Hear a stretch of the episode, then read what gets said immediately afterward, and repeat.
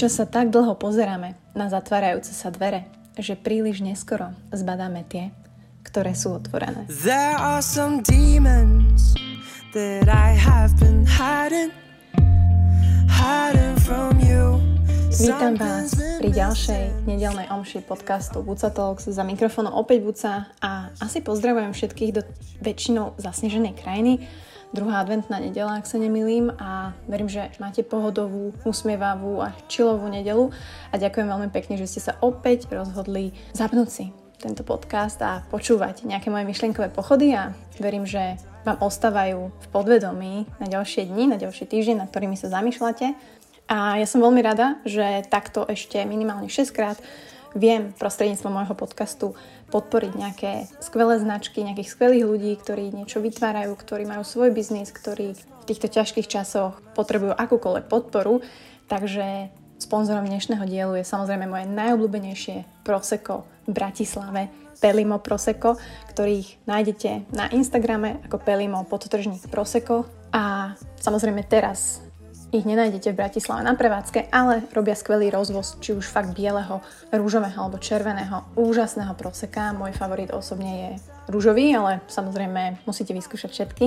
Naozaj vám to odporúčam, je to skvelé proseko vo vratných flaškách sklenených, čiže vypijete, vrátite, či šetríme prírodu, a zároveň spájame príjemné s užitočným. Takže budem veľmi rada, ak Christiana a jeho ženu a rodinu podporíte, kľudne si ich pozrite, majú rôzne šunky, syry a myslím si, že neolutujete. A ak si objednáte, dajte mi vedieť. Ja som veľmi zvedavá na vašu recenziu, pretože ja sa už neviem dočkať, kedy mi skončí karanténa a budem si môcť objednať a ochutnať. Ale späť k úvodnému citátu, ktorý dúfam, že s vami trošku zarezonoval a späť možno aj k názvu tejto omši.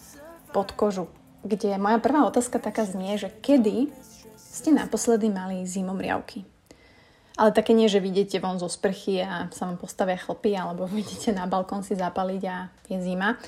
Ale kedy ste naposledy mali zimomriavky z toho, že ste prežili nejakú emóciu, že ste prežili nejakú situáciu dostatočne intenzívne na to, aby ste to prežili. Aby sa vám tá situácia, tá, ten pocit dostal pod kožu. Alebo kedy ste si nechali naposledy nejakého človeka naozaj zájsť pod kožu a čo to vlastne znamená. Ono, veľa ľudí, ktorí sa ku mne obracajú, či už s nejakými vzťahovými radami, alebo radami o živote, ale teda ja som teda človek, ktorý neviem, že či môže radiť úplne e, môj crazy život, v ktorom sa dejú zaujímavé veci. Každopádne každý človek prichádza s určitým strachom. Či je to láska k žene, či je to smútok za niekým, kto odišiel alebo zomrel, či je to strach alebo bolesť pred, ja neviem, nejakou chorobou, čímkoľvek, tak títo ľudia tieto veci nikdy neprežili naplno. Väčšina z nás sa bojí nejakej zraniteľnosti, ktorú má za následok, áno, primárne láska. Máme strach z budúcnosti, máme strach z bolesti, bojíme sa trúchliť napríklad. A pointa je, že ak všetkým týmto emóciám nedáme priestor na to, dostať sa nám pod kožu, kým ich neprežijeme úplne naplno. Neponoríme sa do nich a naozaj nezistíme, že o čom sú, hej, že naozaj aj v tom vzťahu ideme do toho naplno a to je tá pointa toho. Potom by ľudia nechodili za mnou alebo za kýmkoľvek alebo za psychológmi, že ja sa bojím ísť do ďalšieho vzťahu, hej, ja sa bojím, že prídem o tohto, ja sa bojím, som žiarlivý, pretože sa bojím, že ten partner ma opustí. Pretože väčšina z nás a väčšina ľudí tie pocity, tie zážitky neprežila náplno. Nedostala sa vám pod kožu. Stále sa tomu bránime, stále sa snažíme byť čo najmenej zraniteľní.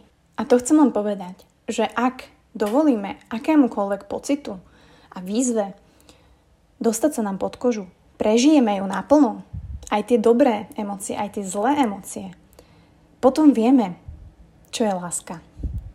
Potom vieme, čo je bolesť, potom vieme, čo je zrada a potom si môžeme povedať, že fajn, ok, tento pocit už poznám, už som ho zažil, spoznávam ho, here we go again. Ale teraz, na chvíľku, viem od neho step back, ako by povedali ľudia, ktorí hovoria po anglicky, a viem sa od neho trošku odosobniť.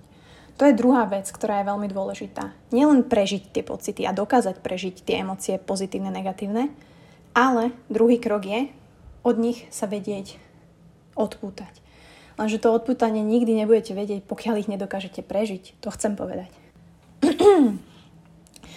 Pardon, že sa tak dlhšie nadýchujem, ale fakt akože mm, ten COVID, ktorý teraz mám, trošku to ovplyvňuje mierne nahrávanie, ale je to všetko v poriadku mimo iné.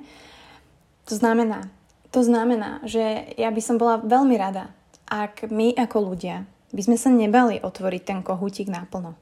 Nechať sa zaplaviť tými citmi, pretože inak nepoznáte ten pocit. Neublíži vám to, ale naopak vám to vie veľmi pomôcť. Aj keď vpustíte do seba vnútorne strach. Aj keď si strach oblečie známu košelu, hej. Ale potom tiež môžete povedať, že aha, toto je ten strach, nemusím mu podľahnúť, berem ho taký, aký je.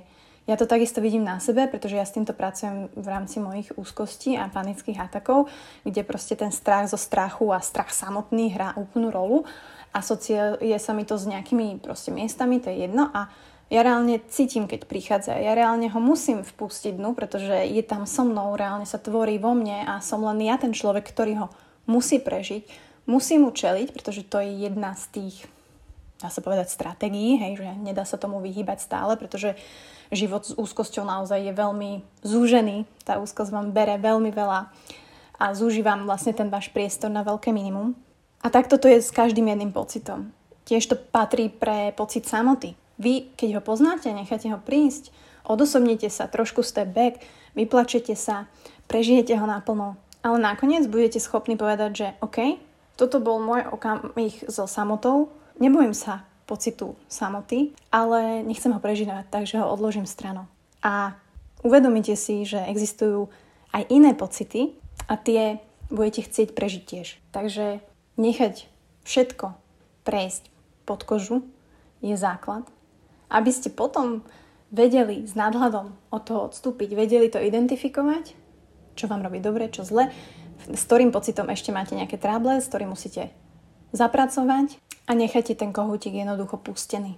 A týmto sa taktiež buduje emočná inteligencia a lepšie, intenzívnejšie medziludské vzťahy.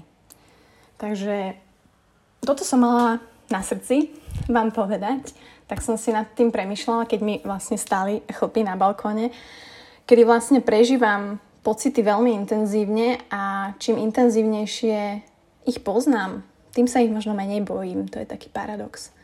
Takže toto je asi môj odkaz na tento týždeň, také zamyslenie sa mňa túto nad kuchynskou linkou a možno sa zamyslíte aj vy.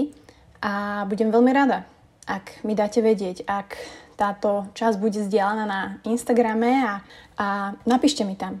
Označte ma a napíšte mi, čo sa vám naposledy dostalo pod kožu.